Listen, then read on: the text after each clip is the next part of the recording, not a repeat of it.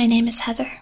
I dispense materia medica to enrich your life. My shop doesn't look as sophisticated as modern day pharmacies, but I essentially perform the same services in addition to some more unique fare. Hello and welcome to I Don't Get It, the pop culture Get Off My Lawn cast, featuring the curmudgeonly yet open minded musings of two guys in their early 40s as they stare down the prospect of entertainment irrelevance. I'm your co host, Bill Scurry of American Caesar Enterprises, and I'm joined as always by the slim, by the dynamic, by the irascible Noah Tarnow of the Big Quiz Thing. How are you, Noah? I am well, Mr. Scurry. Always nice to hear your voice. It is great to be with you again recording. And today's episode, our topic Speaking of hearing voices, yes. is the ineffable ASMR. We are talking about autonomous sensory meridian response. Bear with Yes. us, folks. If you don't know what this is, you're going to have an education by the time we're done here. if you don't know what this is, you're like me 24 hours ago. This is a little random, but I think you're going to like it. ASMR is an experience characterized by a static like or tingling sensation on the skin, which typically begins in the scalp and moves down the back of the neck and upper spine. It's been compared with auditory tactile synesthesia. Again, this is the uh, Wikipedia entry. Autonomous sensory meridian response signifies a subjective experience of low grade euphoria characterized by a combination of positive feelings and a distinct static like tingling sensation on the skin. It is most commonly triggered by specific acoustic, visual, and digital media stimuli, less commonly by an attentional control. So that's all a very fancy way of saying this is a subjective phenomenon that uh, a lot of people have made videos on YouTube to essentially perform in front of a private audience. Uh, they get a camera, they look right into it, and they get very sensitive microphones, frequently binaural microphones that mimic human hearing, a left and a right channel. And they do any number of strange phenomena uh, into the camera, whether it is gesticulations, whispering, countdowns, mastication, tapping, scratching. scratching. Saw a lot of scratching. Handling small, delicate items. Yeah, that's true. It's so idiosyncratic. This is something that when me and Noah were discussing this beforehand, he asked me how I heard about it. And the thing is, it's like I'd already had this feeling. I think a lot of us have had this particular feeling, that tingling sensation on your scalp. It's this, um, I don't know if you describe it as an aura or what, but I had it for years since I was a kid. And it was trying to figure out what the hell would you call something like that. So I just assumed it was a in sua generis experience that I had without any ability to communicate it to somebody else. I happened to be reading something online where someone mentioned they put a name, they put ASMR on it, and instantly it slipped in my mind that this is probably what I've been experiencing my whole life. Did a little searching, came up with YouTube, and there's an abundance of YouTube material Oh, yes, there is. all these people who make channels, all these people who are they are called ASM artists who Yes. perform this for crowds small and crowds large. Um, and so this was Noah's uh, big introduction to ASMR. So I'm gonna st- I'm gonna start by asking my August co-host Noah, what do you make of Yeah. it? Did you enjoy it? What'd you think? The big question here, did you get it? And in this case, I think it's a, it's a complicated question. So I watched a bunch of these videos. They were not unpleasant. I watched women whispering, uh, speaking with very enunciating voices. uh, I rolled my eyes at some of it, but I felt some pleasant sensations. From what I read, also just uh, reading some articles about it online, definitely some people are more susceptible to this than others. It sounds like you are, Bill. Definitely. Uh, I listened to the uh, This American Life segment where this writer, Andrea Seigel, talked about had a very similar experience to you, where she always knew she had this thing and she assumed she was the only one, and then she stumbled upon it on the internet. So some people are more susceptible to it than others. I'm guessing that I'm not that susceptible, I, though I did feel something, but it didn't start from my scalp and move down the way it's traditionally described. I felt a little tingling in my head. Uh, I felt some tingling in my toes in my teeth. And it was not unpleasant. And I actually might go back to this at some point, maybe to help myself relax or something like that. In that sense, I get it. I'm not sure that it's really, at least for me, a phenomenon even worth remarking upon. You know, there are a lot of good feelings you get day in and day out, but there aren't a series of videos about the good feeling of turning your pillow over to the cool side in the middle of the night. I'm taking that, by the way. That's a great yeah, idea. you're, ta- you're starting. Yeah, you're you're going to be a YouTube star of turning cool pillows over. and Uh, anti-Semitism too. I just want to mix it up a little bit. Yeah, and get yeah. in trouble. Well, no one, no one talks about that. Do I do I get the sensation? Somewhat. Do I get the phenomenon? Uh, not enough to understand why this is a phenomenon. So if you ask, as we usually ask, do you get it in terms of do you understand why it's a hot thing? I guess I don't, but maybe I am physiologically or perhaps more to the point mentally not predisposed to get it on that level. Maybe like a tooth which needs a root canal, you're somehow dead inside and just We we knew that already, you know. what was once red and pulsing with life is now black and uh, cartilaginous uh, or something like that. I will say this there's a bit of an elephant in the room here. And I don't know if you're planning to jumping on this later, but a lot of people accuse ASMR videos of being erotic and having a sexual component. Yeah, I was going to ask Uh, about that. Sure. Right, and from a newcomer's point of view, there's definitely something fetishistic about a lot of these videos, and Mm-hmm. most of these ASM artists are young, not bad-looking women. There's something to that. Apparently, early on, people were calling it a brain orgasm, which I think orgasm is completely wrong because it's a. It didn't seem to have any kind of climax. It seemed to be kind of a steady, pleasant experience Yes, which exactly. is the op- which is kind of the opposite of the whole point of an orgasm, I guess. But what do I know? Um, so, well, that's that's a whole other episode. So yeah, I mean, I, I guess there's something fetish, but it's all about how you receive it. I mean, frankly, from my experience. If you're defending something and saying it's not erotic, you've usually already lost that battle. Because if someone says it's erotic, it's erotic to them, and Right. you know who are you to judge what turns them on? I don't know. I mean, whatever. Like, I guess it's pleasant stuff, but I don't get it. It's not for me. But maybe it's not gonna ever be for me. Just uh, the way I'm wired. You know what I think this is like? I was drawing the analogy to the very first time I was in a mall back in '93, and I saw a magic eye painting. You know, the idea that you're supposed to stare at this thing, and I remember some people Yeah. just could not click Yeah. their vision. They couldn't get whatever that Yeah, is you cross your eyes and you see it. And I could, I, I could instantly go in there and see, oh yeah, it's a wolf, or it's you know trees, or it's the letter J, or something like that.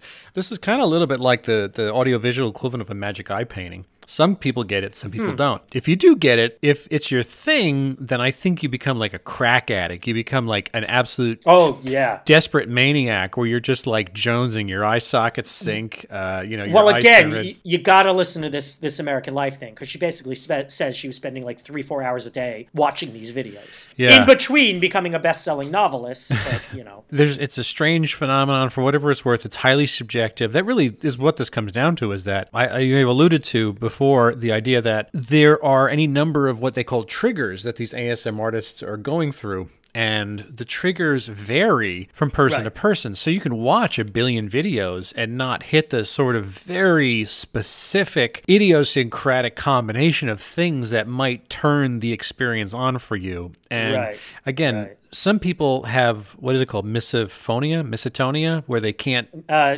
misophonia. I. Misophonia? Misophonia. I don't know, something like that. right where they can't deal with people chewing it can't deal with mouth noises the sort of wet palpation of lip and tongue my wife hates those things other people this it activates the sensation instantly where you're listening to that sound and there's something very crickly or crackly or Well, squishy about it I will say this of the videos I watched, the one that most affected me was this woman eating pickles. And it helped that she had an extremely sensitive microphone.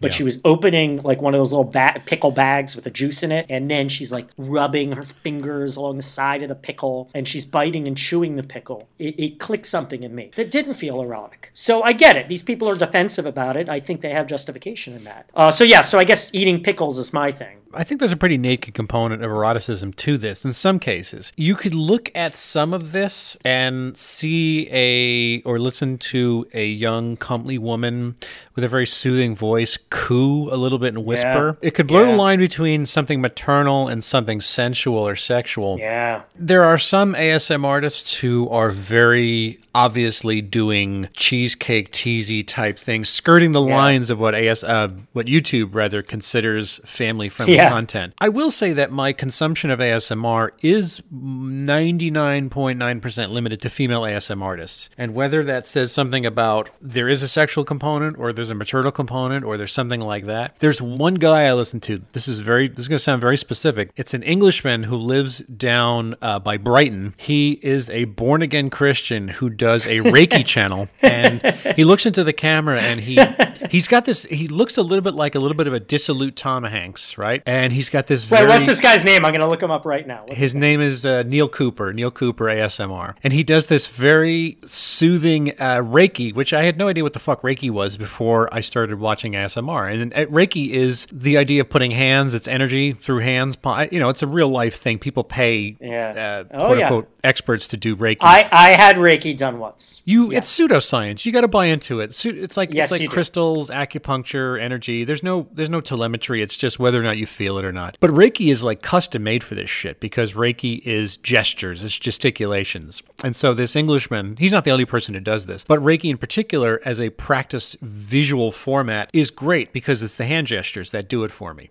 And so he has such a uh, paternal voice, and even his South English accent is also very folksy and very calming. And so it does this thing where it puts me into the place. But he's the only male ASM artist I, I listen to. You said something interesting. You brought up, you used the word maternal. And um, for the benefit of our listeners, I think it's important to point out that what a lot of people are doing is role play, where apparently what triggers a lot of people with ASMR is I watched a video, you, you sent me that video of the woman pretending to be an eye doctor, or people who will pretend to care for you in some way. Yep, yep. And that'll trigger some people. I mean, paging Dr. Freud, I mean, there's long been blurred lines. No, I mean, whatever. Oh, you're dead right, man. You are completely right. I, I mean, uh, for all of Freud's flaws, I think he hit the nail on the head. There's a reason a lot of guys want women who are physically like their moms, and a lot of girls want men who are physically like their dads. I mean, that A, I, I think that's true, and B, I think it makes sense. There is a blurring of the line there, the tender care. So again, I'm not accusing all ASMR of being erotic, but it all goes into the big bowl. There's one ASMR artist. One of my favorites is this woman from the Bay Area named Fairy Char. Her name is Charlotte. She's Yeah, I, guess watched. I watched her. Yeah. She's great. There's just something about her cadence. Her ASMR is really asexual, but I understand that when she builds her ASMR performances, her role plays, she has said she's doing it from the perspective of talking to a child. And I think that once that snapped in my head, that she was talking to her audience as if you were 12 years old, as if you were 11 years old. You were looking for reassurance. I, I wouldn't put much stock in too much stock into what she says because she struck me as the least professional of all these people. Um, professional. I mean, I, there's no I, I quoted her here. I want this to be a special brain case massage. Yeah. I just found, I mean, this gets at something later when we talk about are we jealous of these people. I don't like it when something is very popular and it was done with very little preparation. Uh-huh. She's scratching on what looks like a stereo component. Well, it's also ad hoc too. It I mean, that's the it thing. is. It winds up being a discussion of, of YouTube culture and the fact that this is merely one of the Hydra heads of fan made, self taped media. And this is a format right. much like makeup tutorials, much like video game recording, much like Yeah. PewDiePie, much like any of these other people who've banged around through YouTube and have become top performers. And the top earners, I think, are this, this is a woman named Heather Feather, and there's a woman named Maria. Uh, she goes by Gentle Whispering. She's from Baltimore. I think she's the top earner on YouTube for all ASMR. And I couldn't tell you exactly how much money she makes from YouTube, but I know that she does fairly well for herself because she has a new car. She's driving around in like a brand new Audi that she does ASMR while she's driving around the Baltimore area. Hey, no hating, man. I think it's great. But it's just a very strange thing that this has gone from being a weird, quirky sideline into a booming industry that makes YouTube slash Google a lot of money. Hello, my name is Maria, and I'm here to tell you about ASMR Autonomous Sensory Meridian Response. It's a pleasant tingling feeling that you experience when you hear unique, soft voices or hear certain soothing sounds. Why is this a thing? Why is this a phenomenon? It's almost like a key inside of a lock, where if you get ASMR, you are hooked like uh, Chris Rock in New Jack City. You know, you are just jacked in there. It's like me at this point. I am a Patreon supporter of a bunch of ASMR pages. I don't give a ton of money, but I make sure to at least pay for the services that they're providing. You know, I'm not going to take something for free, much like I, I Patreon podcasts. Hint, hint, everybody. But I think it's popular almost because it's a captive audience. It's if you have something, if you're dispensing a drug, something that's like dope for your ears and dope for your eyes, and if you're eliciting this uh, feeling, this idiosyncratic, subjective feeling, you know, you have no chance. It's like, what are you going to do? Not keep crawling back? I know that I don't do this every night, but you know, I will get into like a half hour, 45 minute trough, maybe Wow. around around 11:45, 12:30 at night before I go to bed, of zoning out and just feeling like my eyes are becoming heavy, like I'm turning into one of those um, Cro Magnons from 2001. You know, I just feel like I'm devolving somewhat.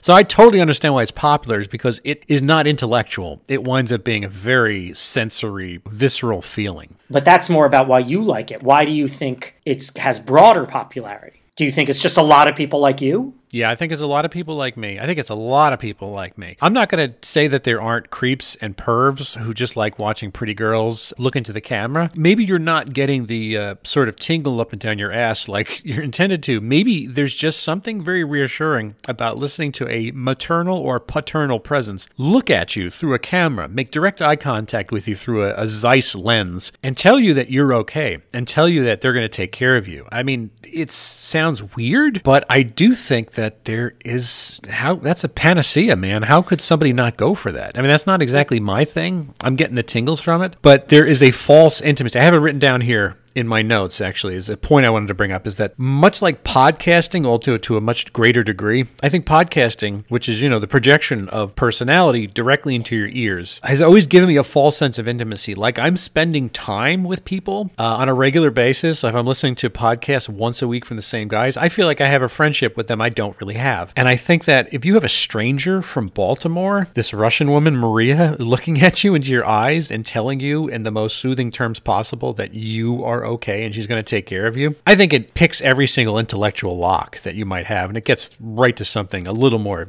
childlike or, or internal. Well, I agree with everything you're saying, but I think what I'd be more interested in discussing is um, why now? You know, what is it about 2017 or the last five years, whenever Okay. this phenomenon has been around, that has made this popular? You could just say YouTube didn't exist 15 years ago. Yeah. Or you could even say, I wondered about this, whether cheap audio equipment was readily available enough to make this possible. Both good You know, points. I mean, Yep. that might be it. Uh, someone, something I read compared it to Bob Ross. Remember Yeah, Bob, guy? Bob Ross Right. is sort of a proto ASMR, if, if, if Yeah, in some yeah. people's estimation. I mean, I don't remember people talking about, ooh, I get these tingling sensations when I watch Bob Ross, but definitely people who, there was this sort of, ooh, liking Bob Ross ironically. He's so square, he's cool. But I think it was more than that. I think people genuinely enjoyed watching him. How, oh, the happy trees was calming and all that.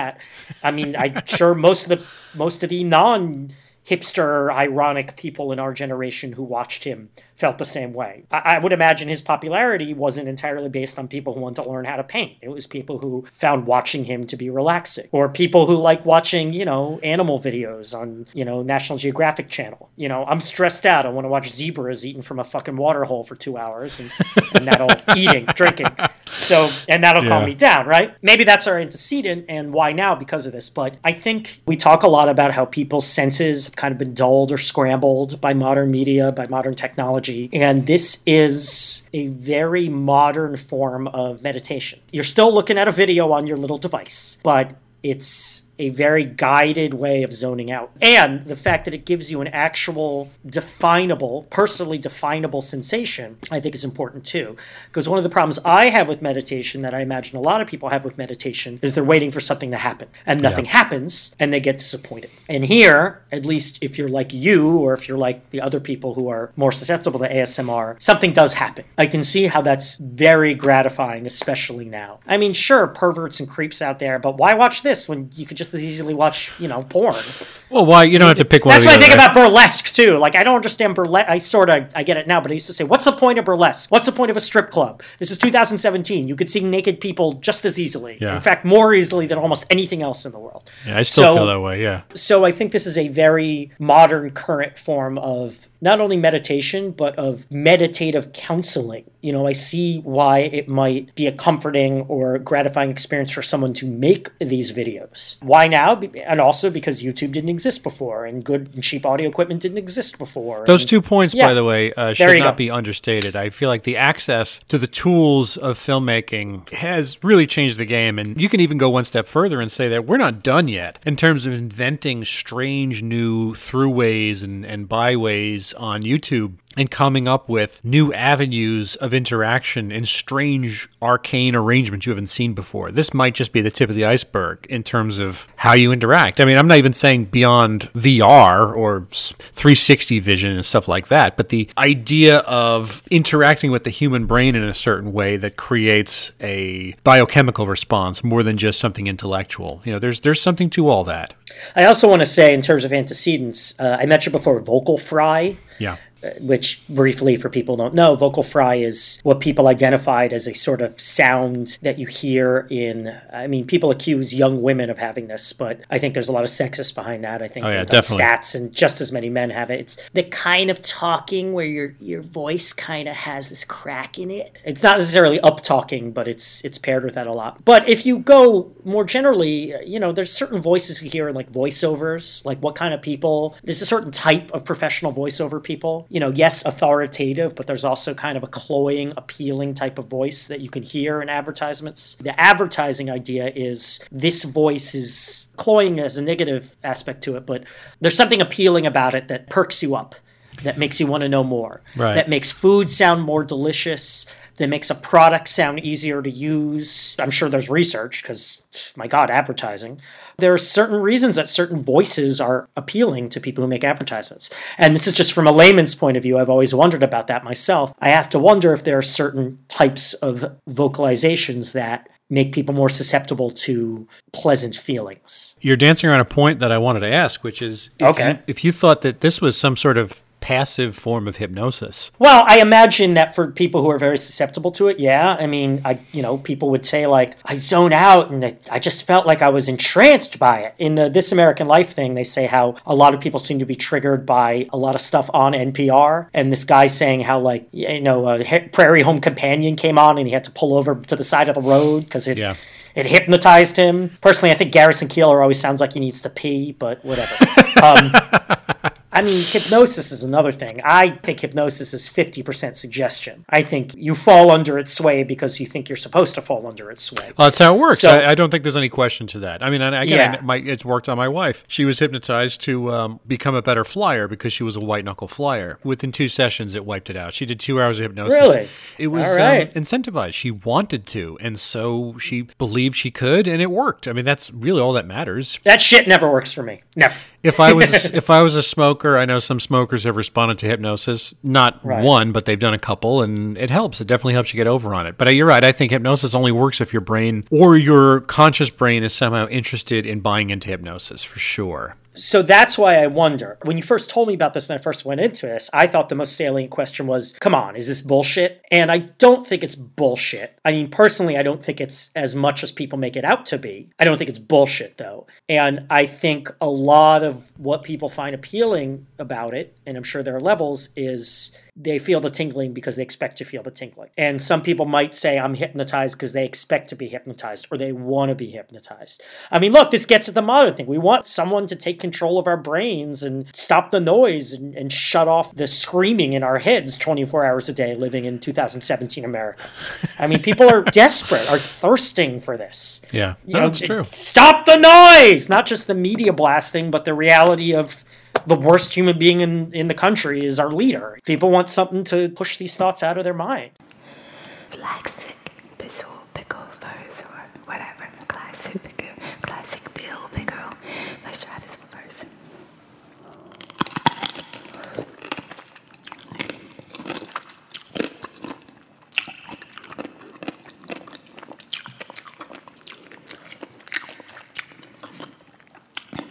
If you were a person who still had feeling, who still had life left, if you were somebody who still could understand joy and feel love, would you like this if you were a kid? This topic is different from our other topics, I think, because usually we're talking about things that are more youth phenomenon. I mean, even though most of these ASM artists seem to be young women, I don't really get the sense that this is more common among kids than adults. I mean, maybe only in that kids watch YouTube videos more than adults. If I were the kind of person who watched YouTube videos all day, would I watch these? Probably not, because I was never into touchy feely kind of stuff. But mm-hmm. maybe, maybe I would have found this kind of a, a mental discipline kind of thing, and I would have gotten off on the Batman element of training my mind. I don't know. I mean, probably not, Right. but it's hard to say. It's You? a straight line. Yeah, me, uh, definitely. Because I was experiencing this when I was a kid. It's just, I didn't realize it was a teacher or it was a haircut. It was a voice. It was a gesticulation if I'm 10, 11 years old. And I just felt the um, halo effect on my brain without understanding what it was. But this is a even, you know, a larger fucking rat's nest of Jesus. If YouTube was around when we were kids, what the hell else would I be watching? I mean, certainly Right. this. There's Of a lot of uh, you know borderline content on YouTube that's designed to titillate the young mind, whether it's male or female or perisexual or somehow you know nascent, uh, nascently coming of age. Certainly, this would have been a gateway to other sensual things for sure. There's an abundance of wonderful things for your brain to find on YouTube, things that are very attractive, things that are very appealing. Welcome to Reiki Rays Healing Sanctuary. I'm your Reiki Master, fully qualified, here to give you your Reiki session. Please come and take a seat. Uh, just tell you a little bit about Reiki. Reiki is universal life force energy healing. As apocalypses go, do you find people tapping on pencil cases and pretending to be eye doctors? Do you find that a sign of the apocalypse? I, you know, I always think apocalypse. Uh, we're exaggerating, of course. I, I do have some concerns about this. One is, are we getting to a world, you know, the the death of expertise? And I wonder if people are considering this actual therapy of some kind. And I think that's really pathetic. If anyone is. When you read the Wikipedia page about this, it's very politic about, though no actual biological effect has been determined, blah, blah, blah, blah, blah. So it's important to remember that even if this feels good, it's not anything real that can solve an actual physical or even mental problem, I don't think. People aren't getting that therapy anyway, though. You're talking about people who don't avail themselves, either don't have the access to any sort of help, sometimes not physical, definitely not mental, because there's no mental health component. Unless you are a wastrel who lives in Manhattan like me and has all the time in the world to focus on their mental health and can go see a therapist one hour a week, as I've been doing for years and years and years, there's generally not a mental health component to anything in this country. And so Right. I, I would almost say, hell, if this is the one bit of good mojo that you can get, I mean, you got to take it because this might be all you have. If it's as close to a meditation, if it's as All close right. to I mean- Eastern medicine or something like that as you can get, I think this might be your way in and the only way you get in. I, I mean, I guess it is better than nothing. There's also the fact, and I know I harp on this a lot, but these videos are low rent. They're cheap. They're not professional. And I don't like seeing low effort, cheap things becoming popular.